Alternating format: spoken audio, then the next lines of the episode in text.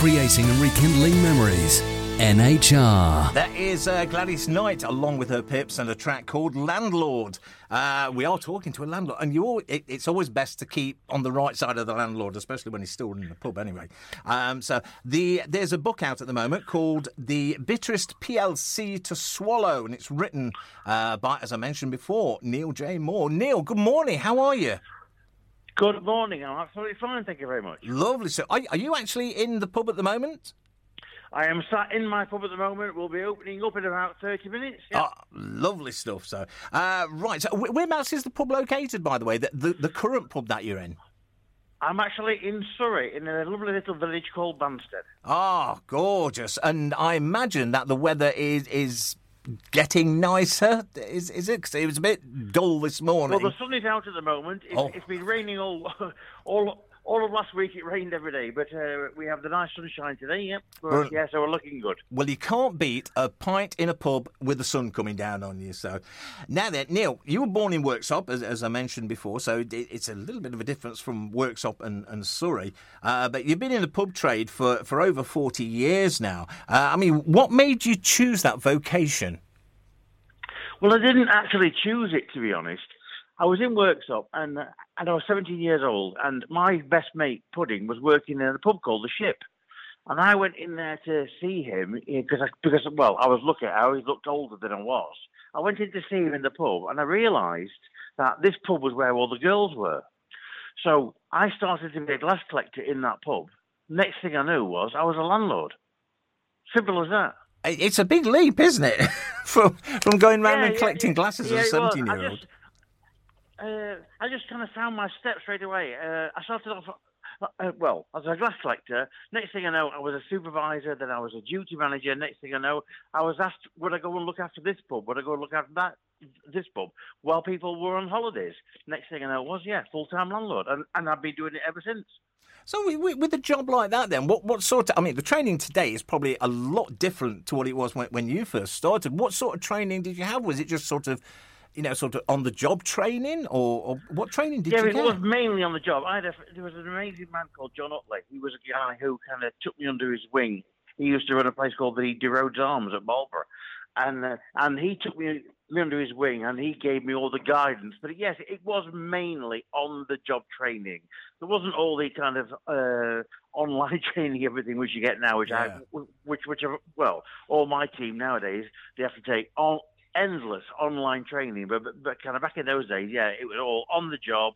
It it was it was boots boots on the ground. You learn as you go along, and it and it was a fantastic industry to be in, uh, and it still is, to be honest. Well, I mean, what's your opinion on, on that sort of training then? Because obviously it stood you in really good stead with, you know, sort of just being thrown in the deep end, really.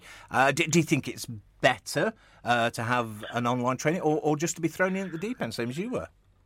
No, I think nowadays it's, uh, the training systems are far, far better nowadays. I mean, we didn't have the health and safety training, we didn't have COSHH and HACCP and all those things which keep people safe, which keep customers safe. We didn't have all those kind of training things back in those days. Well, not in the same kind of detail anyway. Nowadays, we train our staff to make sure that they are perfectly safe and also to make sure that our customers are perfectly safe. That's really, really important. And it's a vast, vast difference to 40 years ago when I joined it. And uh, I, I mean, I, I can remember when I used to go drinking. This this was about forty years ago, anyway. Uh, pubs then uh, were probably a more danger. I don't know. Were they a more dangerous place to, to be in than than today, or how, how does it sort of compare, danger wise? Well, let's give an example. Uh, uh, uh, okay, so I, the book actually describes exactly what pubs were like 40 years ago.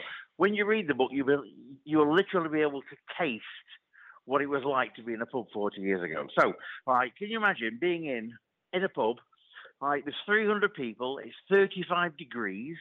Right, 70% of people are smoking, and all there is is a one little three-inch expel air fan in a window pane. Can you imagine that now in today's health and safety culture? I mean, pubs were actually horrendous when you think about it. Can you remember Yeah, going I do. going to the toilets in pubs back in the 1980s and holding your breath? yes, Because I that's remember. what it was like.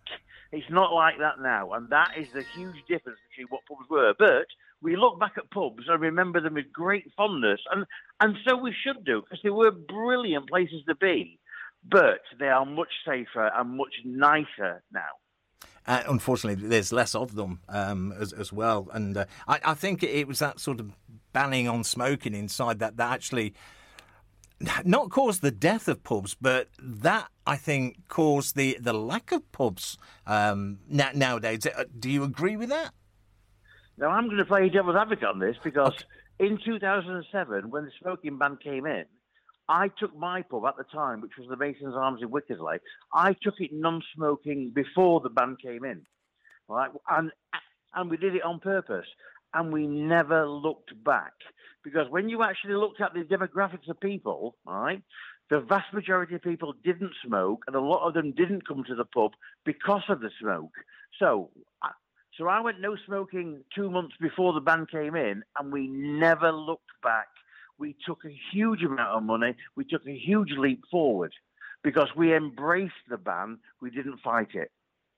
See, uh, I mean, I, I, I don't go to pubs anymore, and uh, it, it's sort of a, a, bit foreign to me. I mean, I say that, but I, I go in now for just for a meal, uh, a drink. I don't go in like I did sort of forty years ago on a Friday, Saturday night, uh, you know, on, on, a night out.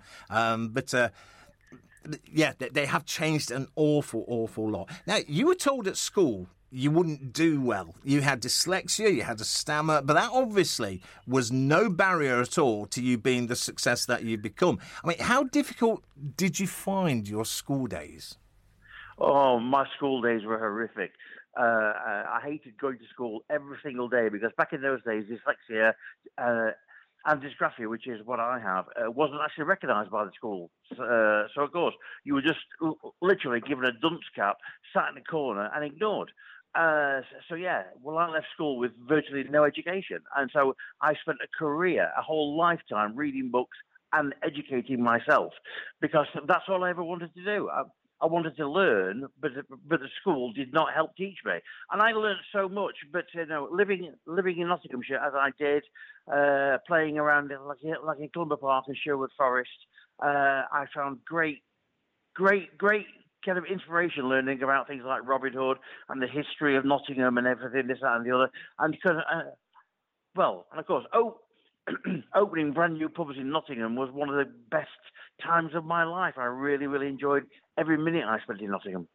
You see, you got you got to be pretty sharp to run uh, a, a, pub you have. So, I mean, that obviously was absolutely no barrier to you, and you know, you, you wouldn't be the success that you are today uh, if know, if that had been.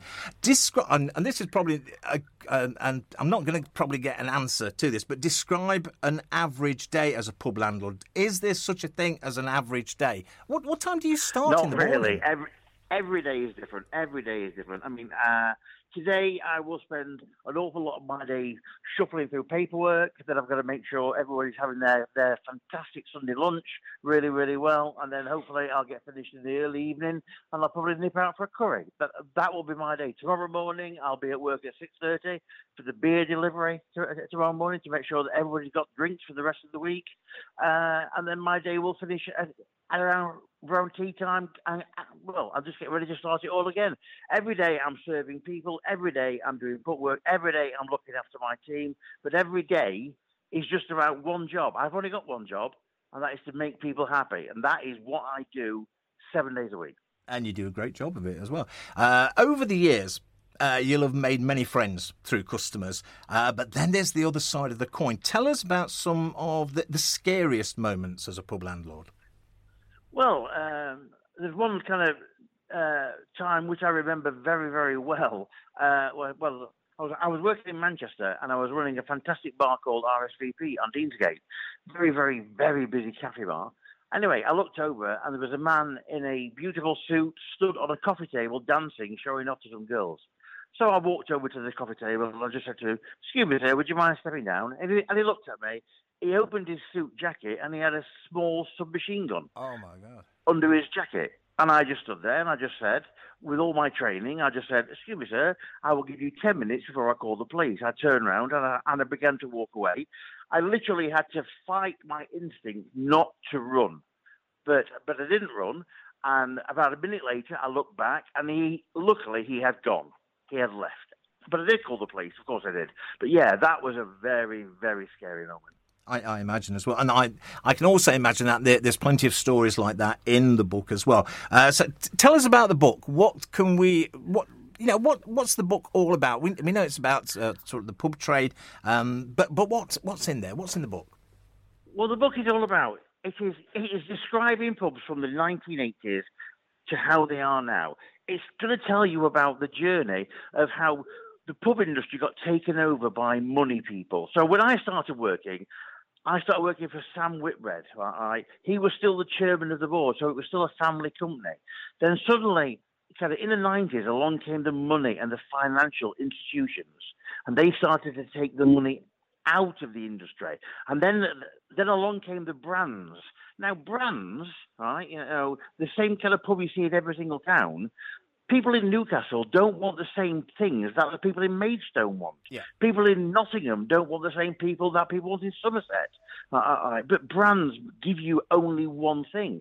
So I've kind of described what has changed so much within the industry, right, and why it's changed, and why it's all become about the PLC, the shareholder. It's no longer family owned industry anymore now. It's just about returning money to the shareholder. I also describe it in very, very funny and, well, graphic ways how life is to working pubs from the 1980s to how it is now, and how these companies, with their huge glass complex of head offices, why there is more managers now, uh, you know, than there is actually landlords. When I was working for Greene King at the end, right, I had I must have had 50 different managers, you know, who were, who were all my bosses. I didn't know what most of them did. 40 years ago, I had one boss. I had an area manager who used to go around and speak to me once a week. Uh, so uh, I don't know what happened, but it's no longer an industry for being kind anymore. Whereas where I do now, I'm still a landlord. I look after my local community. I look after my local people. I look after my staff and we don't have an ever ending tier of bosses within these PLC companies. I'm just explaining what it is like to work in pubs. I also tell people, so the youngsters who read this book, how to not fall into the wages trap. There are so many ways that these huge companies play tricks on, on, on their own workers to reduce their level of wages. And I tell you how not to fall for that trap and to protect your own pocket from these greedy, greedy shareholders. Tell you what, it, it, sounds a fascinating book, and I, I, can't wait to read it. Where can people get hold of the book uh, now? It's actually you, out. You can get it from Amazon. You can get it from Waterstones, W.H. Smith. Uh, mainly online, of course. You can get it anywhere. It's also available as an audiobook as well. Brilliant stuff. Uh, I tell you what, I, have got a bit of, uh, I've got, I've got a bit of spare cash. So I think I might be going on Amazon uh, to to order that book sometime you tonight will as laugh. well. I, I, guarantee you, you will laugh, you will cringe, but you will literally be able to be able to taste the pubs from the 1980s when you read it. I, well, I am really looking forward because I mean I, have been sort of well, I've, I started going in pubs around about twenty odd years ago, uh, and I've also done quite a bit of work in pubs with uh, as a mobile disc uh, DJ. Uh, so you, you do get to see an awful lot of, of how people act. You and will have react. been to some of my pubs. I used to run the salutation on on Maid Marian Way. Oh yeah, I know that. Yeah, or yeah, knew it anyway. Yeah, yeah, I used to run that. I opened both casas. So the casa on Friar Lane and the one on yeah. Bridge, I opened both of those. I also opened the Hogshead uh, in the middle of the city as well. There you go. You see, we can find out Yeah. more about this uh, and, and all the other pubs uh, that Neil's been involved in uh, just by getting the book. The book is called uh, The Bitterest PLC to Swallow. Uh, it's out now. It's on Amazon and, and everywhere that you want to go. And uh, where can people find out more about about you and the book? Well, uh, I don't know whether they can find out about about me. Uh, I've got a Facebook page, of course, uh, but but yeah, uh, if you want to know, well, you know anything about me, just read the book. It tells you my whole life story within that book and my life story within the pubs. And I believe you me, you you will laugh. Well, I tell you what, I'm going to treat myself to the book. Um, I'm going to order it from Amazon because I, I, love a good book, and this sounds like an amazing book. Uh, Neil, thank you so much for joining us and telling us a little bit about the book uh, and about your past as well. I shall let you get back to, to get those doors open so that uh, the happy punters will be in and let that sunshine stream in as well. Have a great no Sunday. Neil, and uh, you never know, we might even see you back in Nottingham sometime. Thank you very much. It's been a pleasure. Thank you. you. Cheers, Neil. Bye bye. Did you know that Nottingham Hospital Radio is a registered charity? As a result, we rely on people like you to donate to it. All our members are committed volunteers who run the service for the benefit and entertainment of the patients in the Queen's Medical Centre and city hospitals. Research has shown that listening to hospital radio can positively benefit a patient's recovery, and we think it's a very worthwhile thing to do. Donating to NHR is easy and rewarding, so please log on to nhradio.org.uk and go to the donate page. That's nhradio.org.uk slash donate. You'll be glad you did, and thank you.